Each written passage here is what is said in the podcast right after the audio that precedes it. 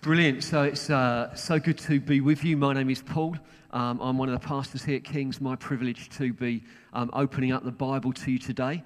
Um, we're continuing our, our unlikely series, I think I'd call it, in Leviticus. Um, we're doing six weeks as we work through this Old Testament um, book. And I call it an unlikely series because if you've ever read the book, you're generally quite pleased when you've got to the end of it. Do you know what I mean? You, you, you, read your way through and you're just pleased, good, I've arrived at the end. Hopefully, what follows will um, be a little easier to stomach. Um, and I wonder if I've probably got the most disgusting bits of that book to preach on this morning. So um, I think we're going to have some fun.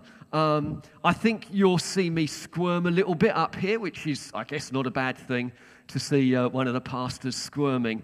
But I really do hope and I really do pray that as we look and we see some stuff that is at one level a little bit obscure for us living here in Hastings in 1066 country, that it will give you a perspective of the gospel that maybe you haven't seen before.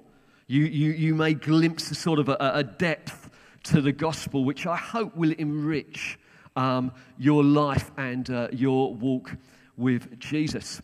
Now, the whole of Leviticus is about how can a sinful people approach a holy God. And we're going to be continuing to uh, look at that uh, together. Brilliant. So today we're going to look at the subject of ritual purity. Anyone read a book on ritual purity before? I hadn't before this morning, okay? So I've never preached on anything like this. I don't think I've ever heard a preach on anything like this. So we're looking at Leviticus chapters 11 through to 15, and these are some of the things that we will be considering together. Clean and unclean animals.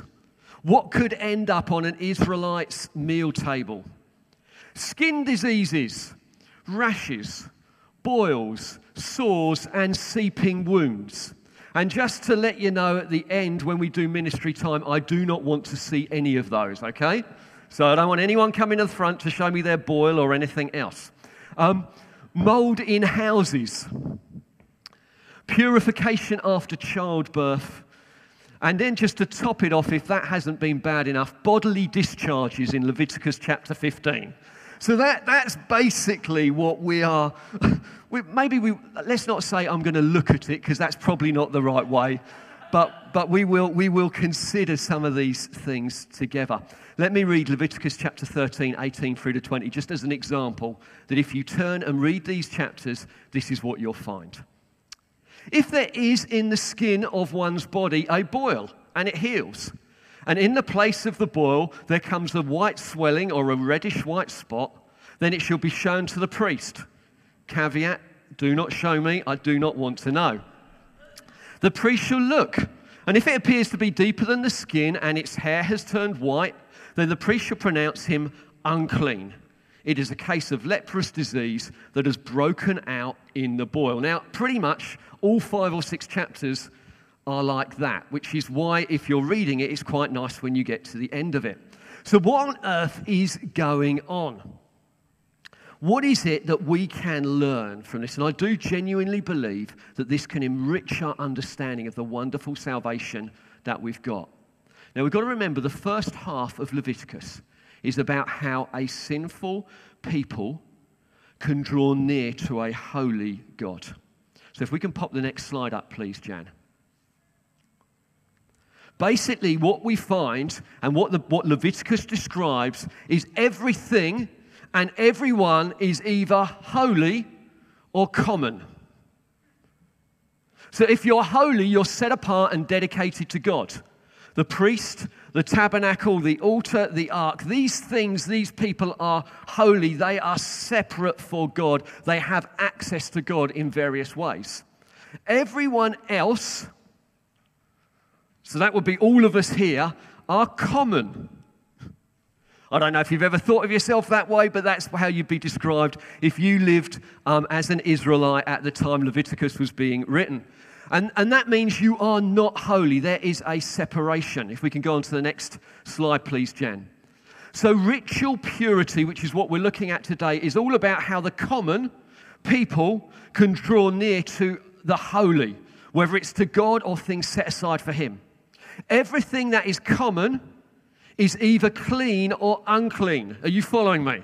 So it's holy and common, and then with the common, it's either clean or unclean. Ritual purity is all about whether you're clean or you're unclean. So, what is eaten, the boils on your skin, other skin diseases, childbirth, sex, some of these, these things can make us unclean, and therefore we cannot, or the Israelites could not approach the holy. Next slide, please, Jan. The most important thing to know, and I've just mentioned it here, is that the unclean cannot come into contact with a holy God or things that are dedicated to Him. Is that all? Does that all make sense? Nodding heads, you sort of grasping it? So the unclean cannot come into contact with the holy.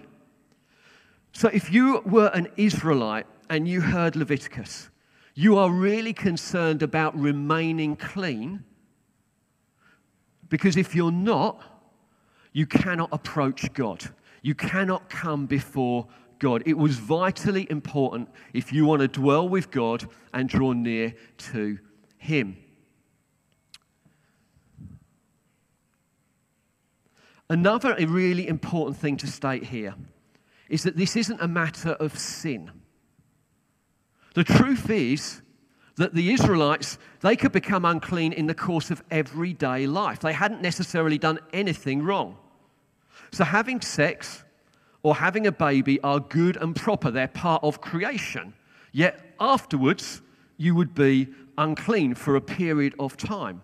Mold growing in your house you know, you've not done anything wrong because you've got mold growing in your house, but that could make you or make your, the building you're living in unclean. It would make you ritually unclean. Let me try and bring another illustration to help you. Um, if we could have the next slide, please, Jan. You're doing brilliantly well. I want to use the illustration of a hospital to try and help you to understand. If you are sick, if I am sick, and I wanted to visit someone in hospital right now, go over there. Maybe I have, I've got the flu. I wouldn't be able to enter the hospital. They wouldn't want me to go in because I've got flu. You could say it's a little bit like being unclean. I haven't, I haven't sinned in any way. I've, I've just got sick. It's the state that I am in. But if I'm healthy, I can go into the hospital and visit a friend, and that is absolutely fine. It's a bit like being clean, being able to approach. But I wouldn't be able to go into an operating theatre with them because you need to be sterile to be in a sterile environment and clothing yourselves with the right clothes and washing your hands to go into the operating theatre. And this is a little bit like what's going on in Leviticus. It's, it's, it's not about sin, it's not about good or bad. It's just that sometimes in the course of human life, you get into this situation, or the, the Israelites did, where they could not approach God. Let me try and use another illustration to help you. Um, to, uh, to grasp this. I must admit, in my prep, it took me a while to try and get my head together on this. Let's take one example from Leviticus chapter 11, which is clean and unclean animals, which is all about what food ends up on your meal table. So let me read this to you. And the Lord spoke to Moses and Aaron, saying to them, Speak to the people of Israel, saying, these are the living things that you may eat among all the animals that are on the earth. This gets me confused even just reading it, but anyway, bear, you know, I'm sure you're brighter than me. Whatever parts the hoof and is cloven footed and chews the cud, among the animals you may eat.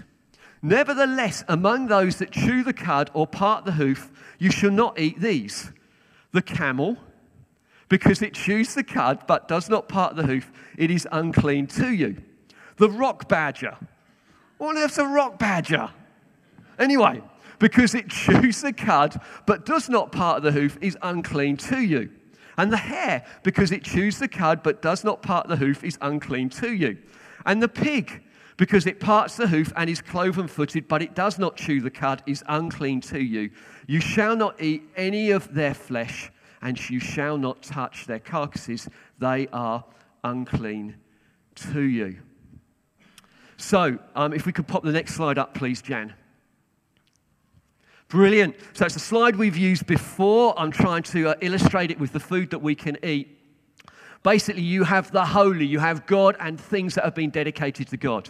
You then have the clean. And I've listed just some of the animals below that are classed as clean ox, sheep, goat, deer. But the unclean, things that you could not eat if you were an Israelite at that time and you couldn't touch their carcass of a, of a dead animal, would be the pig, the rock badger, the camel, the hare. But then there's a whole load of other birds and fish and shellfish, all sorts of things like that. Now, you may be sat here right now thinking, Paul,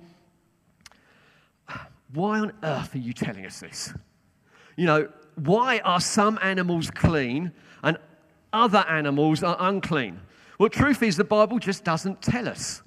Some clever theologians have tried to explain it, but to be honest, it doesn't really stack up. It just, we, we don't know. But we do know why these laws are given. And these laws were given to communicate that people need to be pure and perfect in all areas of life if you're going to draw near to God because He is holy. The God that we worship is holy, and you need to be pure and perfect if you're going to approach Him. God wants a people who are set apart for Him in every aspect of life, down to what's on the meal table, in order for people to draw near to Him.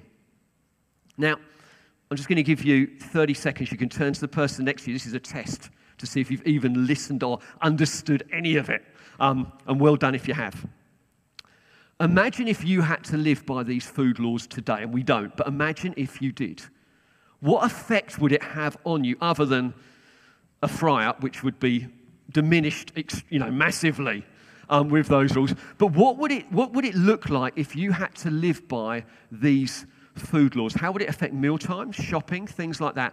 30 seconds. Turn to the person next to you. Try and work out what would it look like if you lived by these.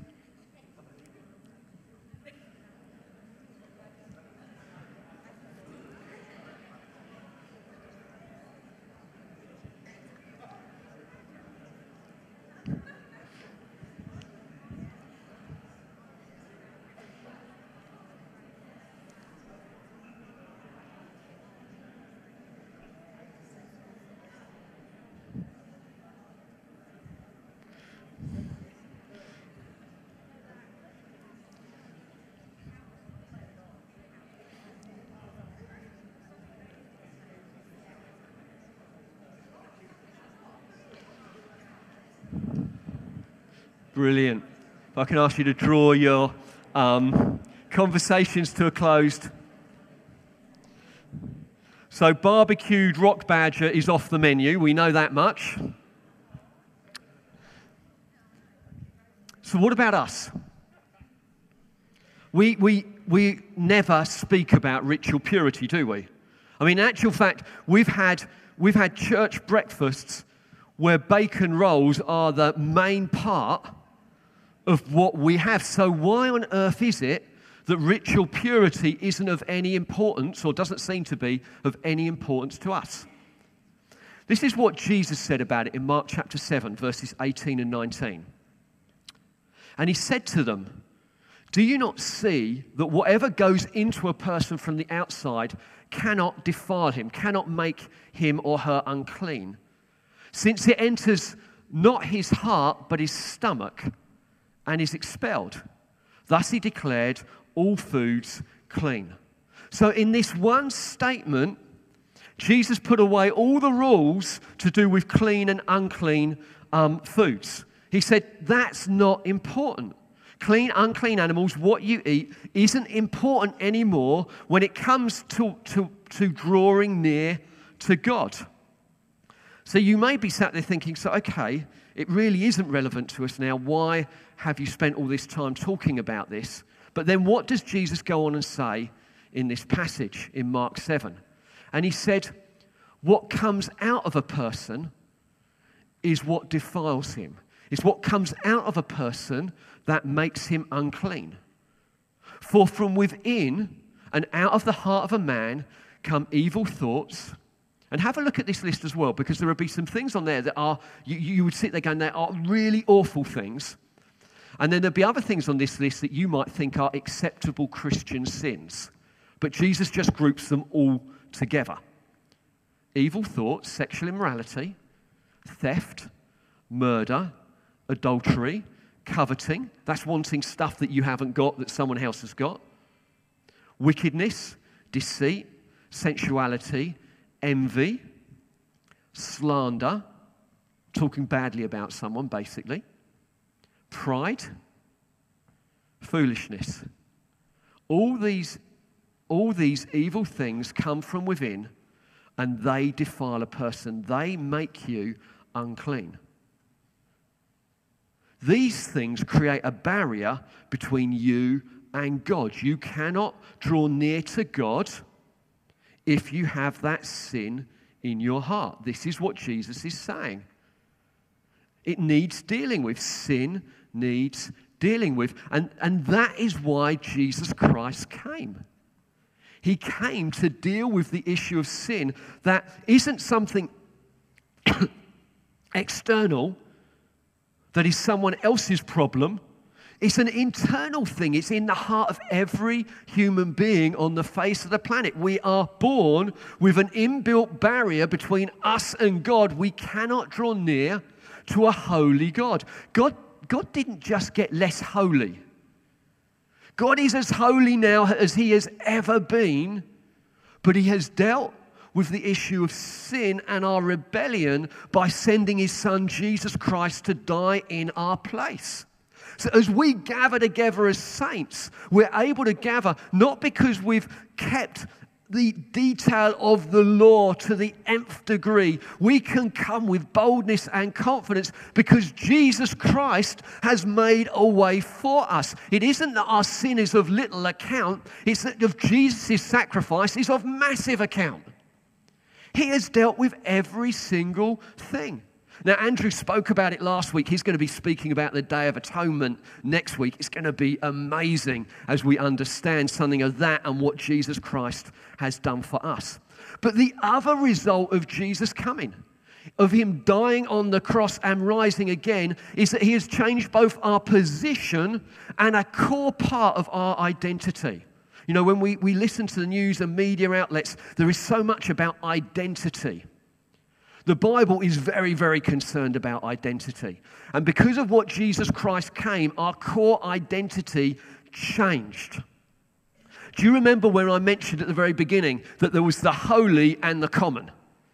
Everything was either in the holy section, and there wasn't very much in there at all, a priest or two, the tabernacle, the tent of meeting, a few things like that, and then everything else was in the common. It was separated from God. Not anymore.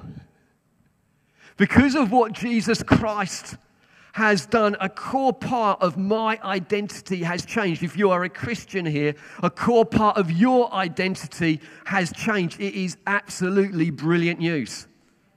And the Bible describes part of that change when he calls us saints. He says, You are no longer sinners. You are no longer common. You are no longer separated from God. But in Christ Jesus, you are now saints. You are holy ones. So you have moved from the common to the holy.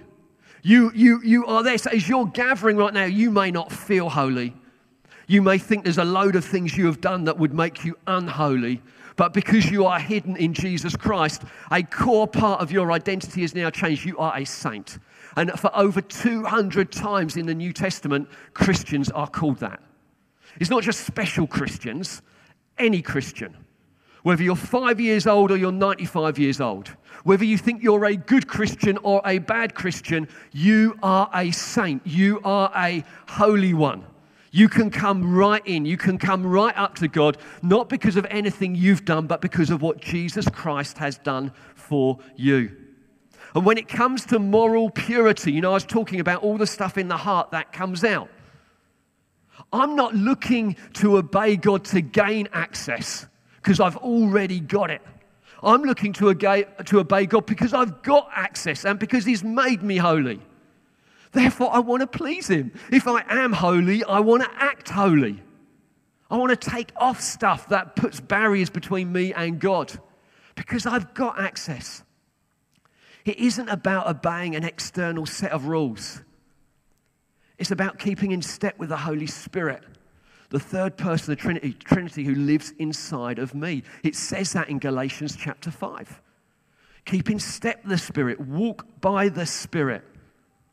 And as I look to respond, and as you look to respond in faith and obedience to Him, He grows fruit of a holy life within us.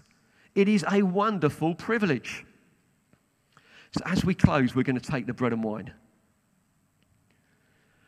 I want to invite you to remember, to celebrate, to take part in what Christ has achieved for us. We are no longer sinners. We are no longer in the common category anymore. We are holy ones. We are saints. We are clean. And we have great responsibility as holy ones to live that out in the everyday. Just think about it. If, if you were worried about those food laws, how you'd look at the ingredients on packets, how you'd think about what you were having for breakfast, lunch, and dinner, how much more now should we think about how we live our lives and bring God into our everyday? We, we, should, we shouldn't be sort of play fast and loose with God. Oh, I know I'm saved by grace now, I can do what I want. No, I, I know I am saved by grace. I want to be diligent in living out my salvation. I want to keep in step with the Holy Spirit. I want to be conscious about bringing God into my everyday, my meal times, my work situations. This is what it says in 1 Corinthians 11, and these are sober words about the bread and wine. For I received from the Lord what I also delivered to you that the Lord Jesus, on the night when he was betrayed, took bread. And when he had given thanks, he broke it and he said, This is my body, which is for you. Do this in remembrance of me. In the same way, he also took the cup after supper, saying, This is the cup of the new covenant in my blood. Do this as often as you drink it in remembrance of me. And I think you've all got little pots, um, or you should have grabbed them on the way in. If not, I'm sure stewards are happy to hand them out to you and there's wine in the bottom, and there's this wafer thing of bread in the top. And it's, it's not as good, if I'm honest, as when you know you could break a loaf or you can do something like that, but it's, it's a way that we can have bread and wine together. And as we're doing that, we're remembering Jesus Christ died for us to pay the price for our sin. That I would no longer be on the outside with no access to God, that I'm able to come in and have full access to him. What does it go on and say? For as often as you eat this bread and you drink the cup, you proclaim the Lord's death until he returns. Whoever therefore eats the bread or drinks the cup of the Lord in an unworthy manner will be guilty concerning the body and the blood of the Lord. Now, if you're here today, and even as I'm talking and I read through that list, you know there's things of compromise in your life before you take the bread and the wine, you need to put them right with God. If you're not willing to put them right with God, I'd counsel you not to take the bread and wine. If the Holy Spirit's highlighting something to you, you need to pause. You see, the Corinthians, let's read what happened to the Corinthians. Let a person examine himself then, and so eat the bread and drink the cup. For anyone who eats and drinks without discerning the body eats and drinks judgment on himself. So it's important to pause.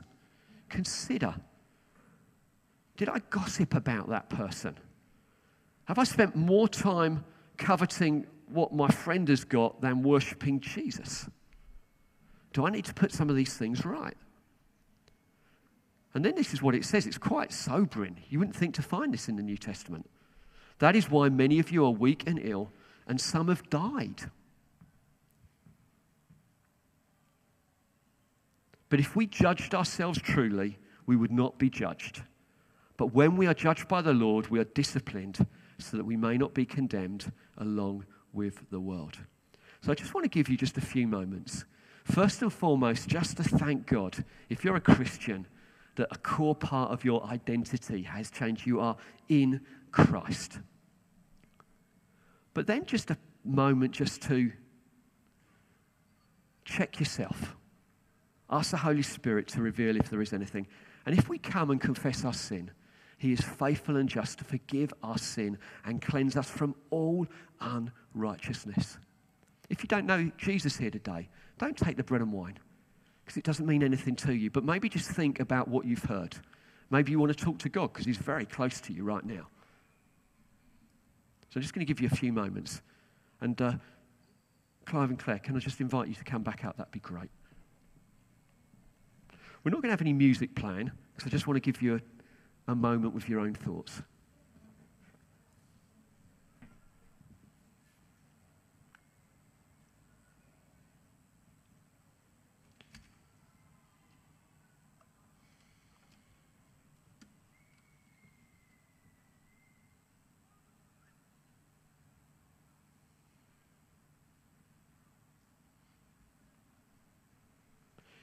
Lord Jesus, I thank you that you are the ultimate sacrifice.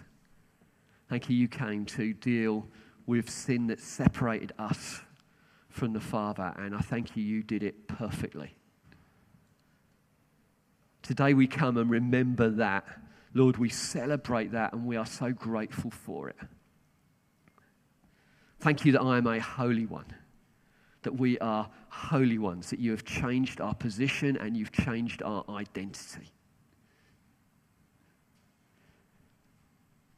Lord, we, we, we all mess up, we all sin, and Lord, we bring that before you right now as we take the bread and wine. We bring it confident that you forgive our sins and you cleanse us from all unrighteousness.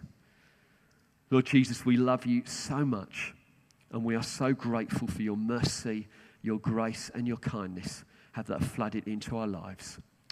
Amen.